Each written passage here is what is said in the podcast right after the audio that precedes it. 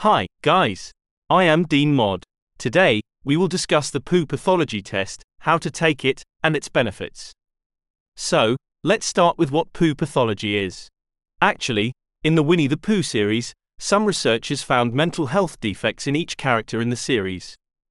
The Pooh pathology test reveals which character you may resemble by asking a series of questions about your life experiences and behavior.